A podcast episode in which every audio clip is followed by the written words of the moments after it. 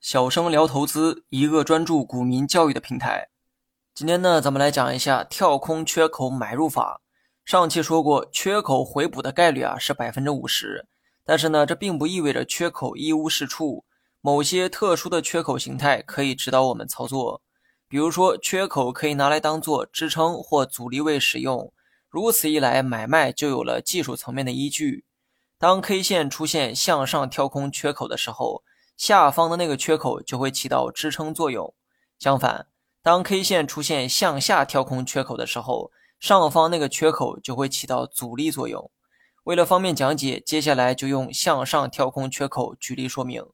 具体图片大家可以查看文稿中的图一。股价呢自下而上反弹，在反弹中途啊出现了一个缺口，这个呢就是向上跳空缺口。此时缺口会对今后的股价起到支撑作用。说到这儿呢，有人会产生一个疑问哈，缺口呢是一个空间概念，缺口的上端和下端存在一定的距离，那么到底用哪一端作为支撑位呢？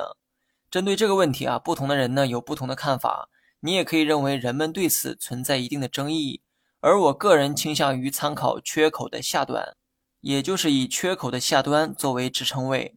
当然了，并非每一个向上跳空缺口啊都可以这么参考。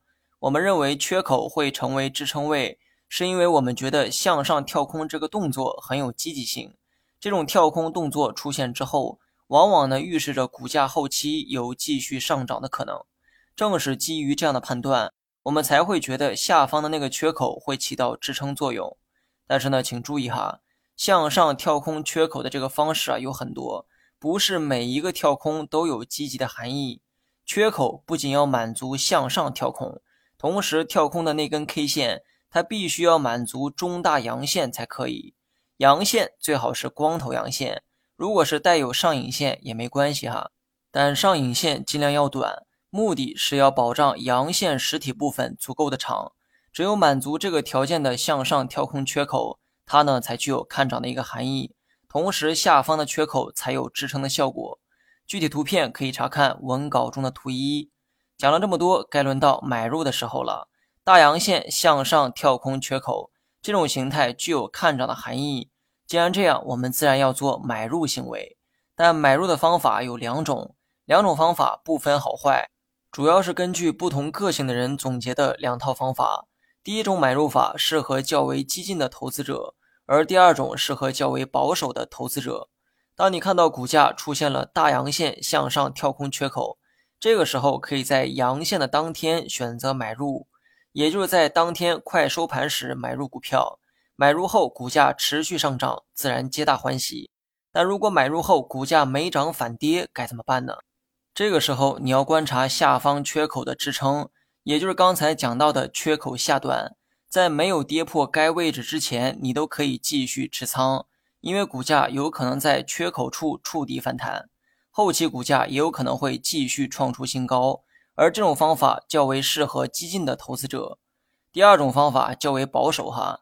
当你看到上述形态的时候，心理上要做好乐观的准备，但是手上的这个买入动作要多等两天，不要着急在大阳线的当天去买，而是等后期出现下跌时再买。换句话说，你呢要主观的去等股价的回落，等真正回落时再去买入。便可以用更便宜的价格买到该股票。至于股价回落多少再去买才合适，这个问题啊没有标准答案。你也不必在乎那一两天的得失，买的便宜才是关键。企图买到最便宜的价格，那是傻子才会干的事儿。与第一种买入法相同，买入之后持股待涨即可，同时参考下方缺口的支撑效果，在没有跌破下方缺口之前，你呢都可以选择持仓不动。那么两种方法都是买入法，买入时机呢略有不同，但背后的买入逻辑却是一样的。无论你采用哪一种买入法，都要确保缺口的下端没有被跌破。只要支撑位没有被跌破，上涨总是有机会的。相反，如果支撑位被跌破了，又该怎么办呢？答案是止损，也就是认亏出局。没有百分百赚钱的技术，一切只是基于概率上的判断。如果你的买入依据是基于技术理论，那么卖出时也应该尊重技术信号才对。你学会了吗？